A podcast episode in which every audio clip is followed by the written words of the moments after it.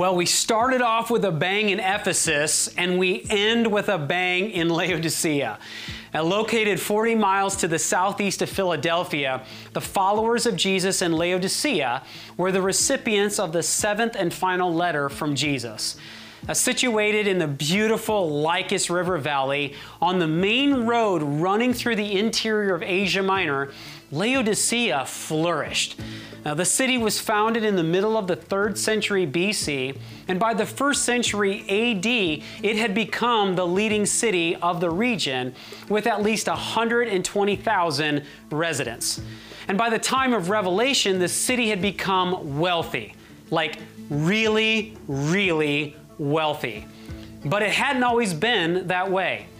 In 17 AD, the same earthquake that decimated Philadelphia crushed Laodicea as well. And although not overtly clear in the historical record, Laodicea almost certainly received financial aid from Rome because, like most cities, it needed significant Roman funds to rebuild. Nine years later, in 26 AD, Laodicea competed against 10 other cities in Asia Minor for the honor of building the temple of emperor worship to Tiberius. Now, some of you may recall that Smyrna was awarded that privilege. And the reason Rome gave for why the Laodiceans were rejected for this privilege? Insufficient resources. And this seemed to leave a chip on the Laodiceans' shoulder. Because in 60 AD, after that other massive earthquake hit the region, Laodicea was the only city to deny aid from Rome and rebuilt their city entirely of their own means. They had wealth and didn't need a thing. So, what made Laodicea so famous and wealthy? Well, many things actually, but let's highlight just three of them. Uh, one, they were a banking center that minted their own coins. Think the Denver Mint. Uh, two, they were the chief medical center of the region and world famous for their ophthalmology division, in which they produced a healing eye salve that people sought from all over the known world. And three, they produce the designer clothing of the day with their soft, shiny raven black wool, making their garments coveted by the rich and the famous. Now, unique to Laodicea was that there were two other significant cities in eyeshot of Laodicea. Hierapolis, just six miles to the north, and Colossae, 11 miles to the southeast. And from a biblical perspective, these three cities were seen in connection with one another. In Paul's letter to the Colossians, he says in chapter 4 to the Colossians about their pastor Epaphras, Paul says, I vouch for him that he is working hard for you, and for those at Laodicea and Hierapolis. What's more, Paul says two verses later, after this letter has been read to you, see that it is also read in the church of the Laodiceans, and that you in turn read the letter from Laodicea. A Laodicea, Colossae, and Hierapolis were a triangle of three cities. And if you don't know what made them unique, it's easy to misinterpret the beginning of Jesus' letter in Revelation to Laodicea.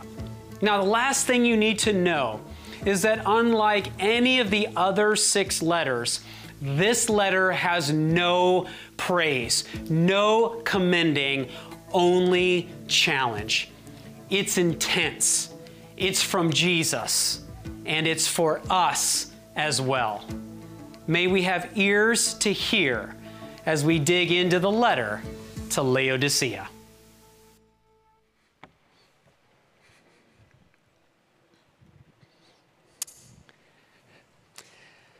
I haven't told you this, Molly, but I'd like to follow up just with a little brief story about the uh, I Love Jefferson we just had. I had my annual physical this past week, and the nurse checking me in as a single mom and she went on and on and on about how excited the I Love Jefferson was. It's almost embarrassing.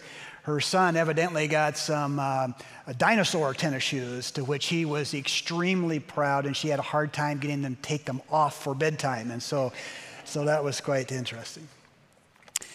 Thank you for being here today. If you're joining us online, thank you for tuning in and connecting with us. We are a better church because of you. I'm a better person because of you. I need to hang out in community. I need to have your experience as part of my life.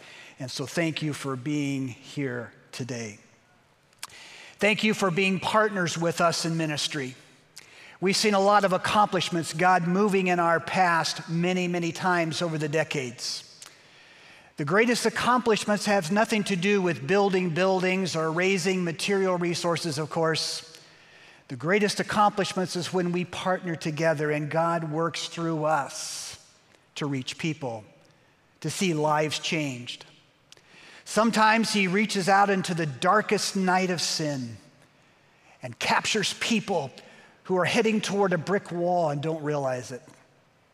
Other times, it's people like me and you who get off trail, we get off pathway, and He guides us back on the way we should go.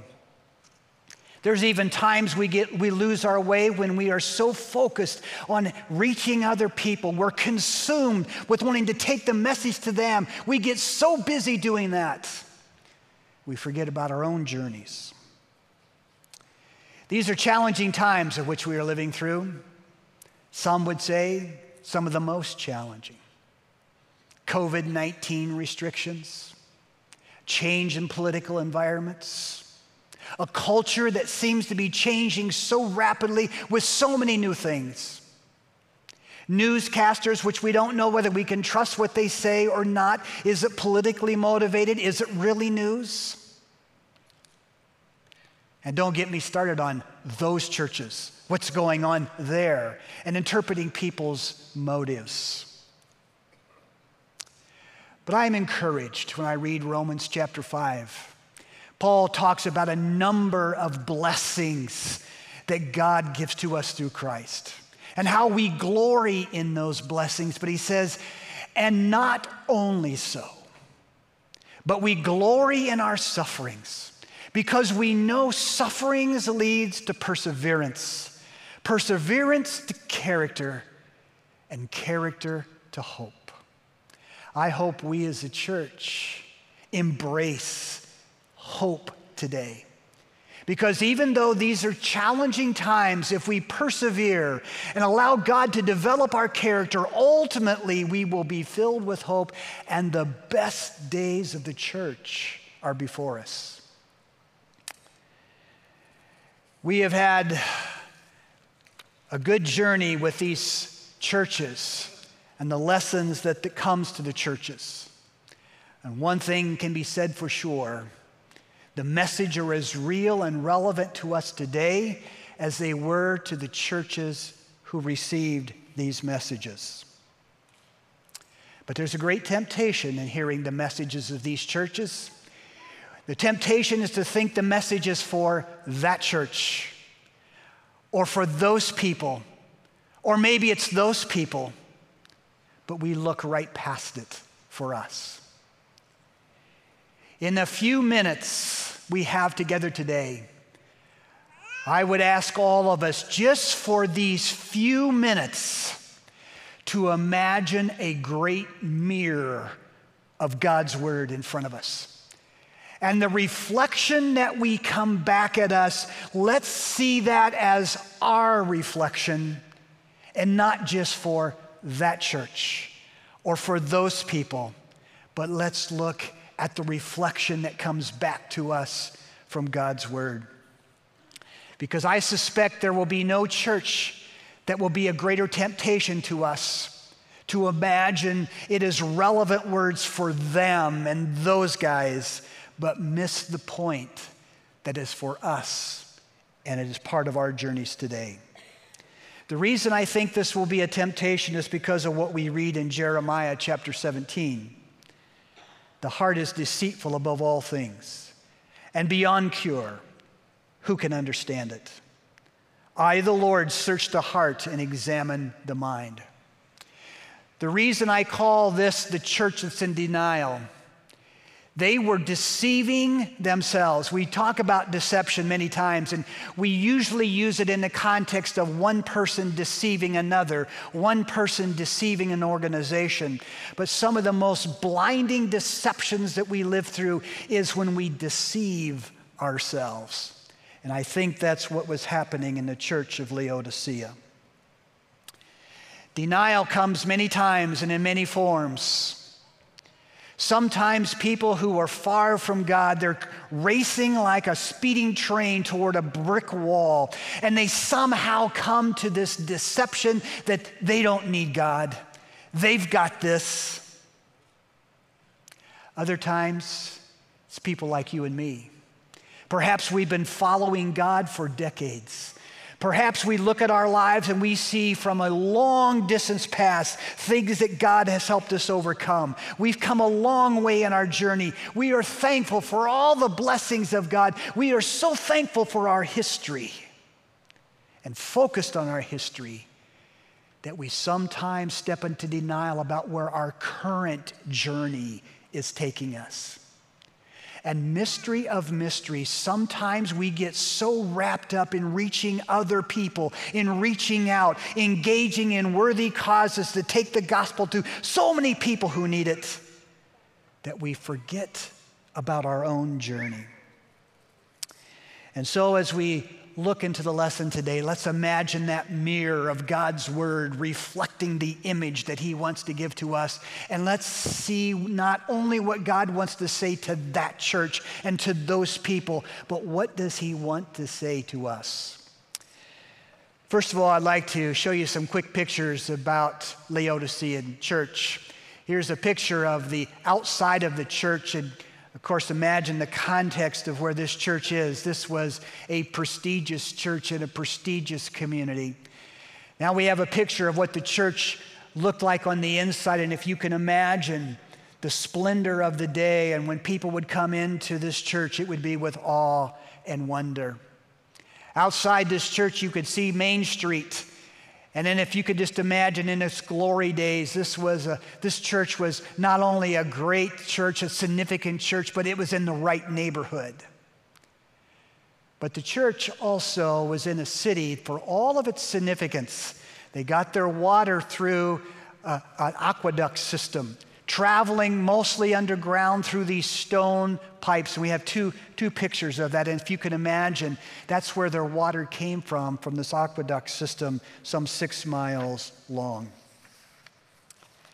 I think it is important for us to look at just a little bit at their background and history so we can understand the context of the message when Jesus contextualizes it for them.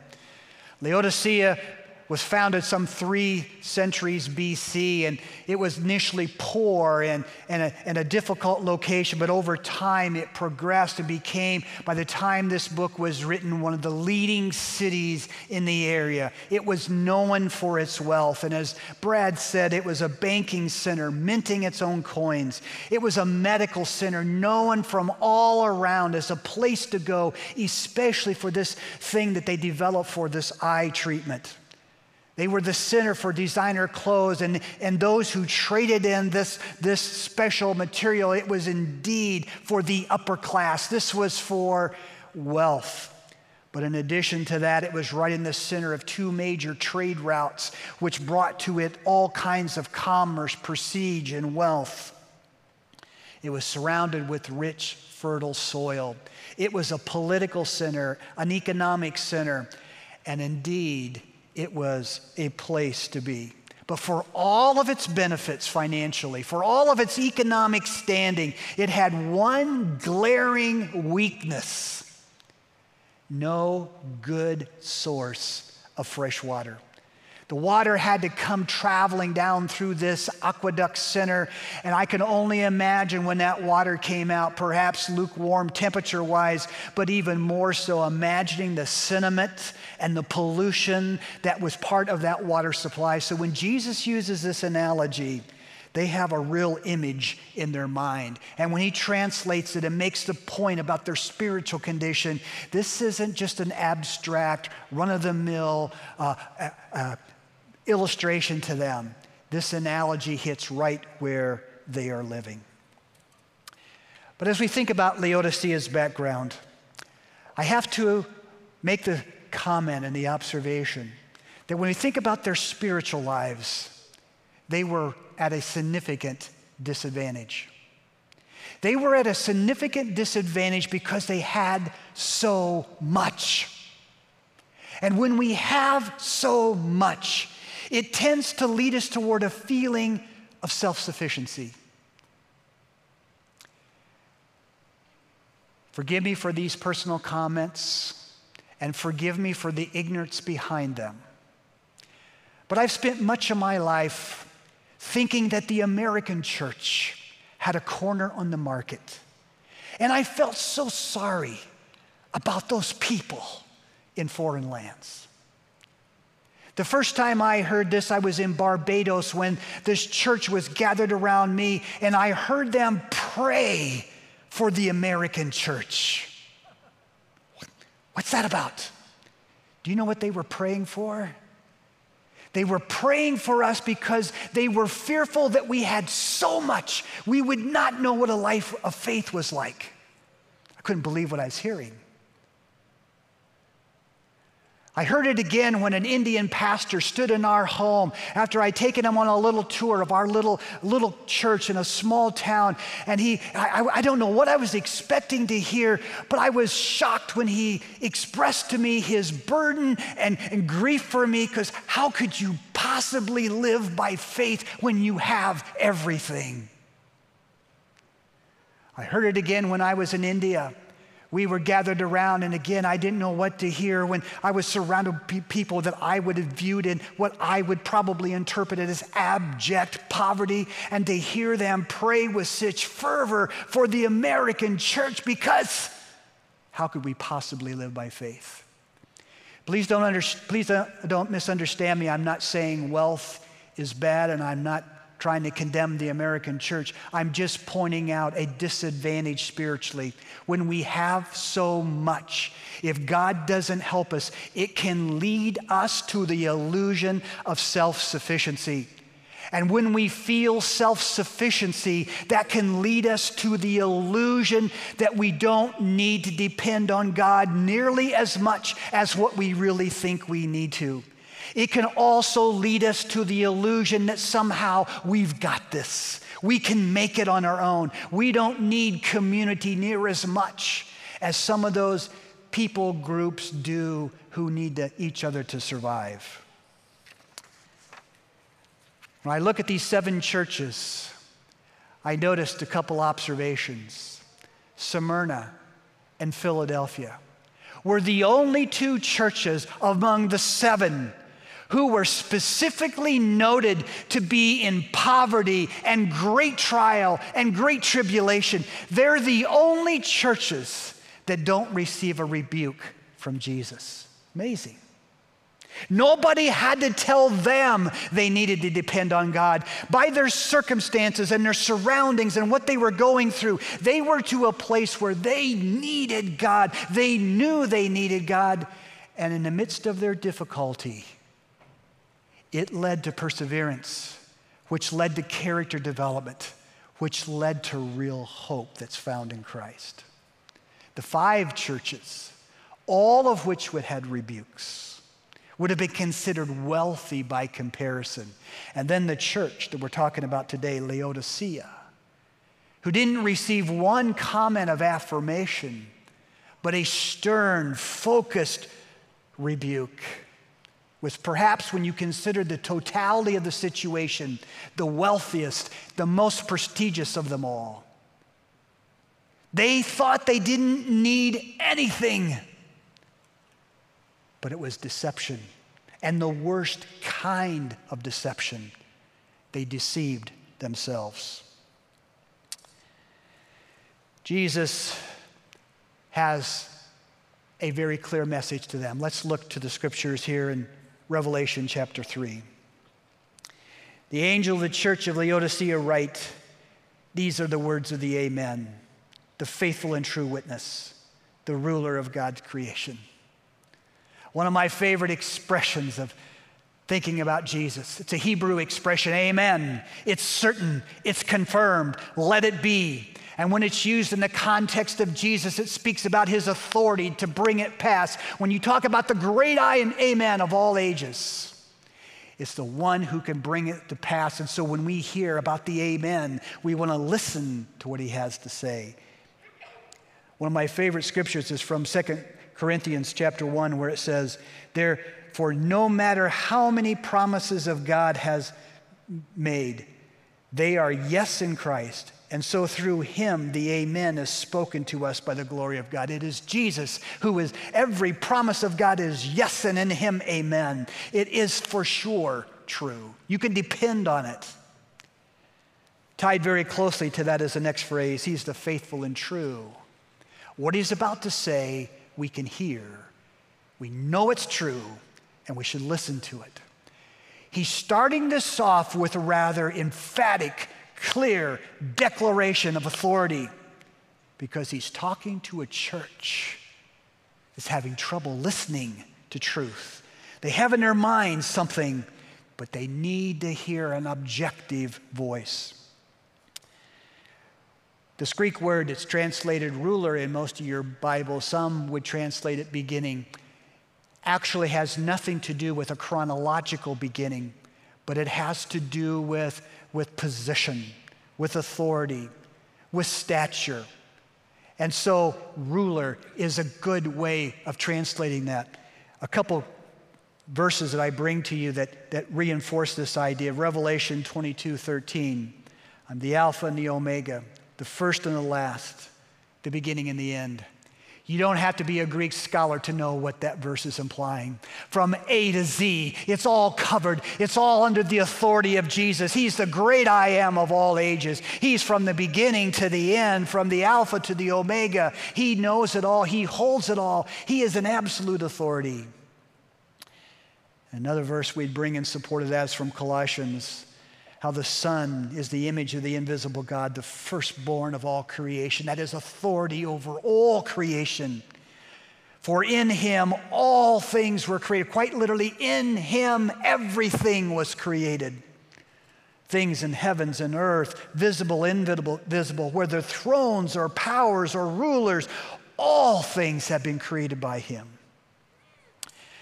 When I read the Old Testament, when I see the prophets trying to exalt the name of God and lift him into the highest stature again and again, I see them revert to when they've run out of adjectives, when they've run out of ways to express it, they kind of fall back on this idea and declaring him to be the creator of all that is. There is no higher credential than that. And so when Jesus begins to speak to this church with that one verse, the faithful and true, the one that's going to bring it to be, the one who has absolute authority, essentially listen to what I have to say to you.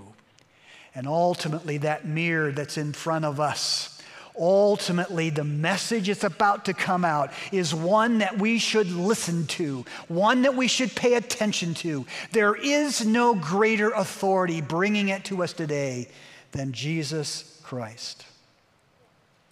But Laodicea, their economic status, their political status, the prestige of the church, unfortunately carried over into their perception of their spiritual life.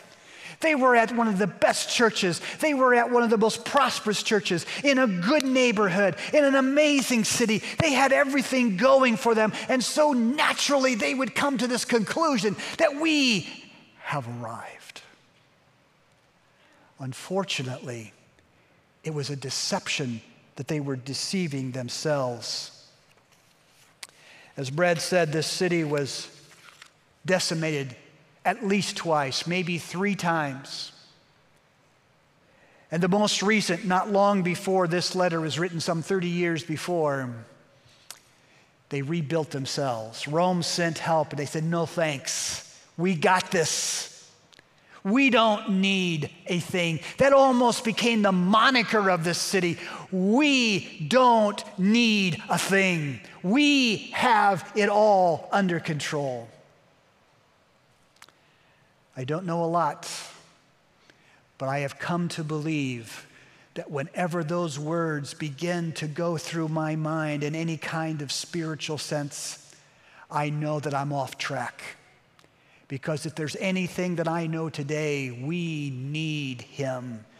We are a desperate people and we need God's help all the time. When Jesus looked at this church, a church that He loved, and don't misunderstand Brad's opening. It is true. Jesus did not compliment this church. He, it's the only church that got no commendation.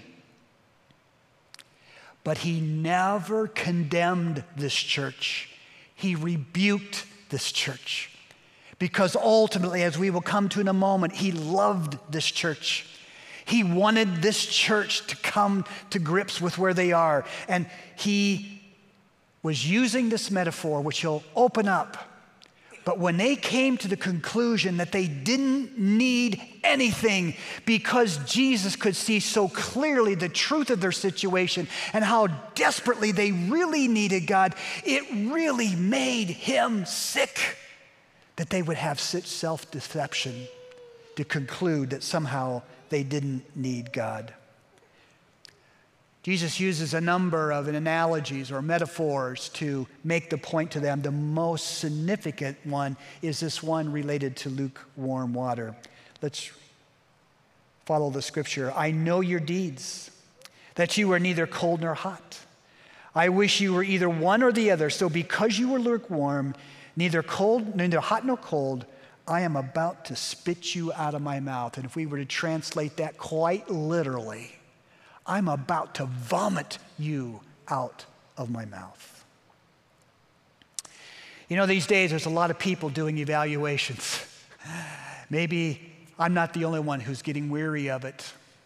But it seems wherever I go, I hear people telling me about their evaluation of this or that political leader, how this or that political leader is doing a good job or a bad job, how this newscaster or that newscaster is, is not portraying truth, but they're giving us their political views how this church or that church is doing. This church is a church of faith. This church is scared to death of COVID. There's so many evaluations going on so many judgments about other people. And unfortunately, as I look in that mirror, sometimes I'm one of those voices.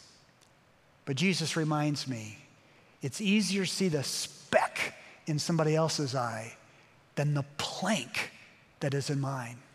This church that had so much going for it couldn't see the plank that was in their own eye. I'm good. I have it covered. I don't need a think, a, a, a thing. Well, the analogy that Jesus uses about the lukewarm water. There's multiple views of what inspired this analogy and how this analogy was contextualized to this church. I would just share two of them with you.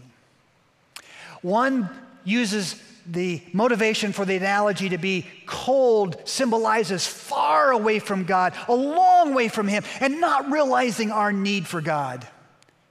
The theory being that when you are in a very far away from God and you face a crisis, perhaps then, when you've come to the end of yourself, you'll be more open to God and, and turn your hearts to Him. Hot of course, symbolizing close intimacy relationship, but the danger of being lukewarm. You're not so far away from God that you glaringly will come to grips with what it means not to have God in your life, but you're not yet over to the place of experiencing God in His fullness. So you're right here in a hard to reach zone. Perhaps that's an application of this analogy. But these days, I more identify with it in this regard. I imagine myself standing on Main Street right outside this church. After a hot day and, and the sun is beating down and I feel my throat parched and I'm, I'm imagining, I'm imagining to the east those cool springs of Colossae and I imagine what it would, how, how good that water would taste with that fresh spring bubbling up and the cool water and oh, that would make my throat feels so good. Or I imagine looking to the north just some six miles away, there, there's hot springs. And I imagine after a hard day's work, all the muscles of my joints would be aching, and how good it would feel to, to dip in those hot springs, and how the warm water would just, it would make me have the imagination that they had a healing quality to it. I would feel so good. But I'm standing on Main Street in Laodicea and I'm seeing that polluted water coming out of those stone aqueduct system. And I'm so thirsty, I take a drink of it and I spit it out. Tastes awful. Jesus says to this church, I wish you were either cold or hot. But because you are lukewarm, I will spit you out of my mouth regardless of which view you take on this analogy, something that almost everyone agrees to that the main point of this analogy is, is that the lukewarm water makes Jesus want to vomit it. Perhaps literally it's focused on the temperature of the water, but more likely, thinking the context of Laodicea and what they would think, they would be thinking also of how it is polluted and how easily we get polluted with the things of the world, the culture of our day, the, the, the theology of the day, and so much other stuff that tends to sometimes get us off track. But mostly, when we have the illusion that we somehow got this, we can do it on our own it makes Jesus want to vomit. Not because he doesn't love us, not because he is against us, but because he knows where this will ultimately lead us. It makes him sick. And I would venture to say, just about every parent here, if you've been a parent for a while, sometime or another, you have seen something happen in your kids, some value that they've been doing, some choice that they have been making, and it has made you sick because of your fear where this is going. And so when Jesus rebukes this church, I don't hear any words of condemnation. What I hear is a broken heart for a church that's heading the wrong way, and He is looking for a way to bring them back. But to emphasize this a little bit more, there are five areas specifically that Jesus mentions to reinforce this overall arching thing. We read here in Revelation You say, I'm rich, I've acquired wealth, you do not need a thing. You do not realize that you are wretched, poor, blind, naked. I counsel you, buy from me gold refined by fire so that you can become rich, and white clothes to wear so that you can cover your shame, nakedness, and salve to put on your eyes. Whatever else this church thought, it was not thinking it was wretched, pitiful, poor, blind, and naked. This church thought of itself as something in good standing, something to be admired. They had accomplished, I mean, they had built this wonderful church and they, they were in the right neighborhood and so many things were going right for them. They did not comprehend spiritual bankruptcy. Jesus looked at this church and I imagine two compelling things making up his perception. Number one, he saw a church in trouble, in desperate trouble, heading toward that brick wall a thousand miles an hour, all the time, saying to themselves, We don't need a thing. He was brokenhearted by that. But secondly, and the scriptures bear this out, we read in 319 for those whom I love, I rebuke and discipline. I know there's variations of this. We're all flawed people. I can just tell you that in so many levels and so many parents I have talked to in so many situations and experiences that I myself have had, when a parent sees their child heading down the wrong way, when they begin to perceive this is not going to end well, it feels like the life is being sucked out of you, not because you're condemning your kids, not because you're wanting to point out all their faults, but because you would wish that they would make a different choice, that the situation could be better for them. And that's how Jesus looks at this church. He loves this church. I've made a big change from this point in the message on. This is the point in the message which we turn away from the church of Laodicea and we begin to make application. I've been here before. I've taught this lesson, I don't even know how many times. I have preached the message here before. And here's where I would lay on all the guilt on you I could. This is where I'd want to make everybody here begin to feel uncomfortable about how far away from you are with the intimacy of God and how much you need to repent and turn your hearts to God. You need to come down to this altar and repent. But I'm not going to do that this time. Because over the years, that I have taught that way. And no matter how many people have come to the altar and begin to cry, no matter how many people filled out a card and said that they need to make their heart right with God, I've noticed something that's been amazing to me. Actual change was short lived. And then we were right back on the same merry-go-round we were before. No, this time, as we move into the application, I want to change it. Step number one. Step number one we have to step out of denial and begin to admit that it is us, yes, it is us standing in need of God's help.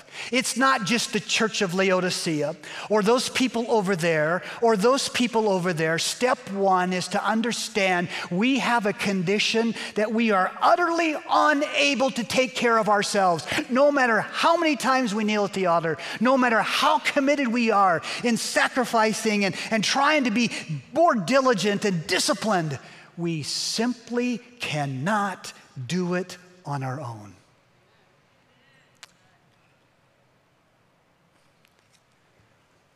I was so tempted to wear a t shirt today. I wanted to have a suit on and take my coat off at this time. On the chest of this t shirt, it says, I am one of those people. And on this concept that I share with you, you would have to look long and hard to find anyone in this church more unworthy to bring this message to you today than me. But on the other hand, I have the credentials because I have been here many times and I can tell you all the ways I have tried to stay in intimacy with God that has failed. But today I want to tell you about a different way, a different path.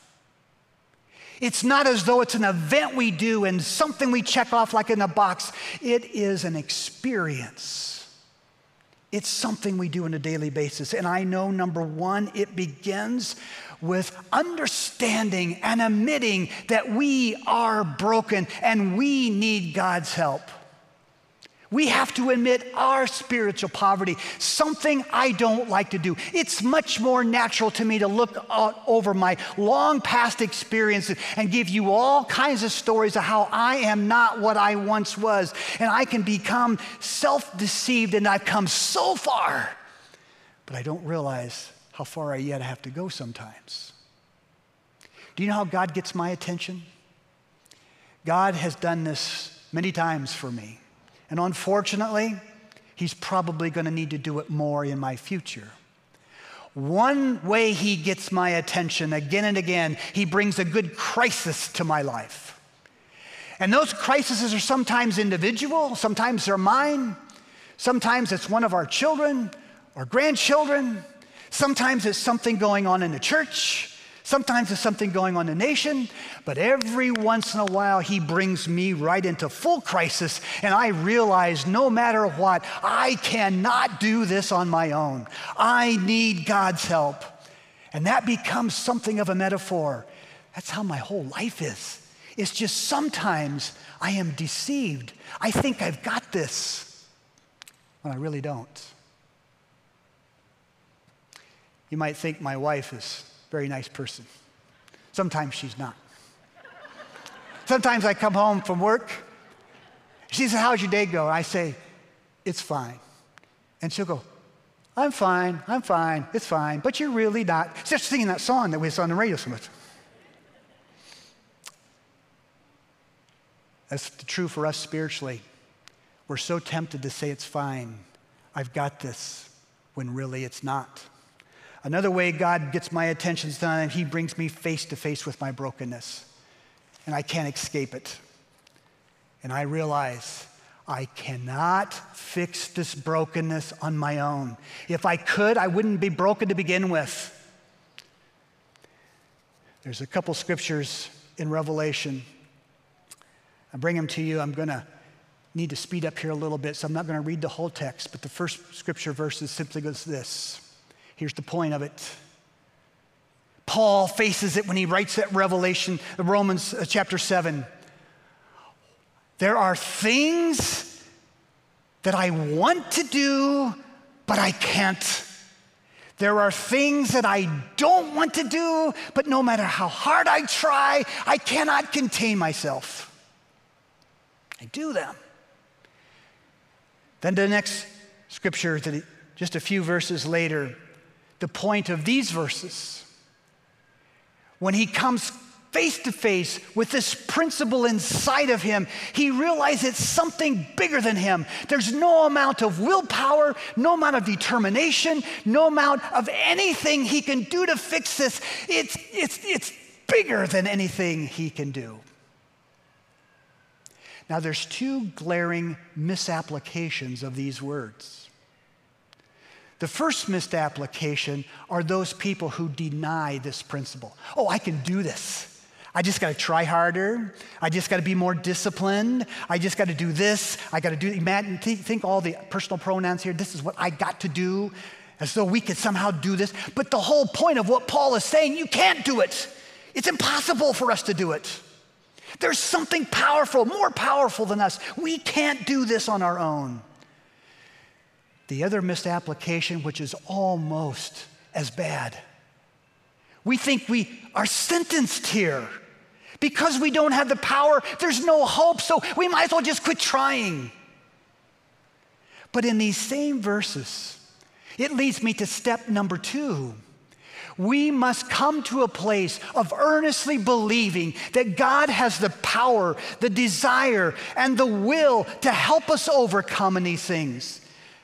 Romans chapter 7, verse 25, just after Paul gives these rather lengthy indictments of what he can't do, he brings Romans 7 25, thanks be to God who delivers me through Jesus Christ, my Lord. There is a power greater than us.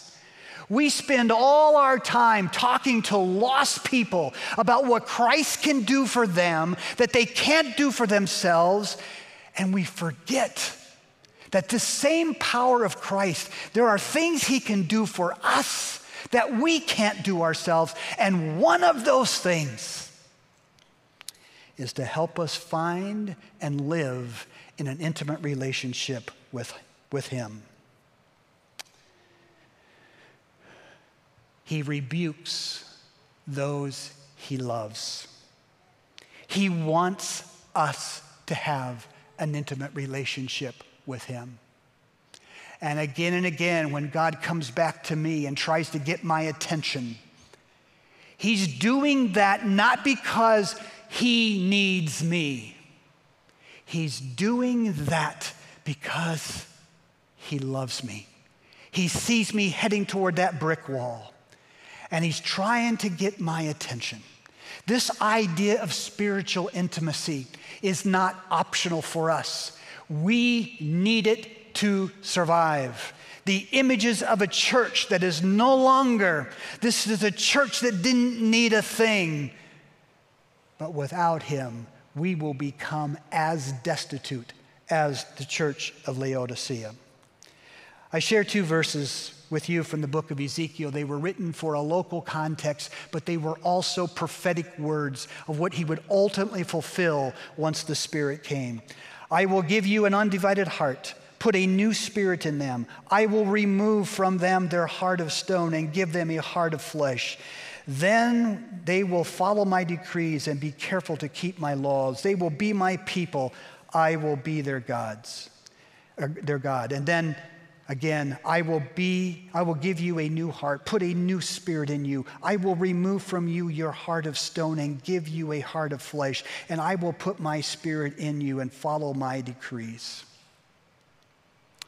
Spiritual intimacy with God does not come by a one time spiritual experience coming to the altar and then we go back on our daily lives.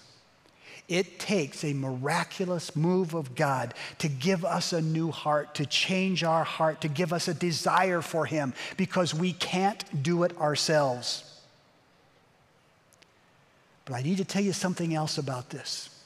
I wish God would do the whole thing. I can't tell you how much I wish God would just do the whole thing. Just give me a new heart and, and, and just make me, make me do everything that I should be doing. But it's more of a partnership with Him.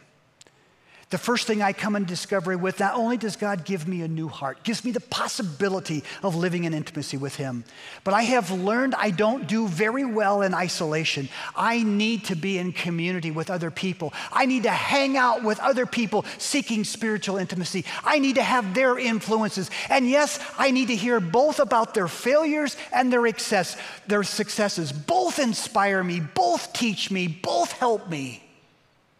One of my great fears of this COVID 19, so many folks have found the wonderful experience of dialing in from home, and we're so thankful for that opportunity, so thankful for everyone who connected. We're not speaking down to this at all, but one of my fears is perhaps it could become a habit and could become too easy to stay at home. Because if you're like me, ultimately, sooner or later, we need community to grow and develop this intimate relationship with with Him. The second thing that I learned in this partnership with God, He does have some things He wants me to do. He's not going to do it all for me. He's going to give me a new heart, give me a new possibility, give me a new desire. But guess what? He wants me to engage with Him. He wants me to work the plan with Him. There is a place for me to commit, there is a place for me to renew. I stop preaching now and I start meddling with Revelation chapter 3 and verse 20. Here I am. I stand at the door and knock. If anyone hears my voice and opens the door, I will come in and eat with that person and them with me. If you're like me, if you've been following the Lord for a while, if you've given any effort to try and reach those lost people, you likely have quoted this verse a dozen, two dozen, a hundred times. It's so applicable for those people. Christ is knocking at their door, and they got to open that door. If you just would obey Him, He'll come in and, and have intimacy with you. But guess what? He's saying these words to us, guys.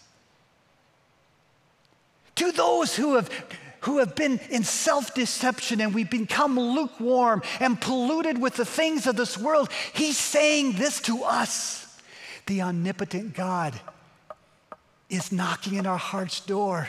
Lynn, I want to come in. I want to be closer to you. I want to have an intimate relationship with you. Just if you'll just open the door. It's the sovereign God who's knocking at my heart's door. He's giving me an invitation. But somewhere, somehow, I'll let you define it theologically, but somehow he wants me to go to the door and open the door. He wants to see me, invite him in. He wants to come into my life, not just when I was far from him, lost in my sin. He wants to come into my life today, this very day. He wants to have an intimate relationship with me and with you. And that's symbolized with this concept of sitting down to eat. There's a certain intimacy that's in that, in that image. I want to come in and have dinner with you. I want you to experience. The last scripture that I prepared to share with you, but if you allow me just to mention it Romans chapter 8. This whole thing I talked about in Revelation or Romans chapter 7, how we can't do this on our own will. We have no power.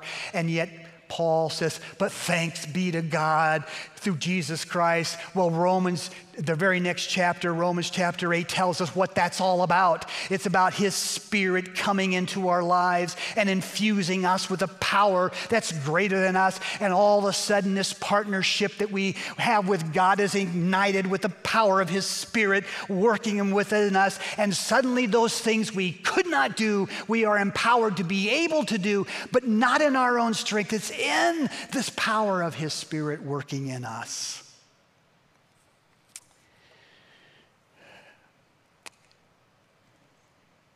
Pathway to denial is sometimes we are far from God, we need Him.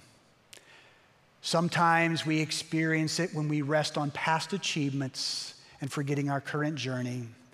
And sometimes we fall into it even in the context of being so focused on others, we forget about our own walk. I close with three final things for you to take with you. Number one, today do you feel the amen, the faithful and true, the very voice of Jesus speaking to you? If you do, it's because he loves you.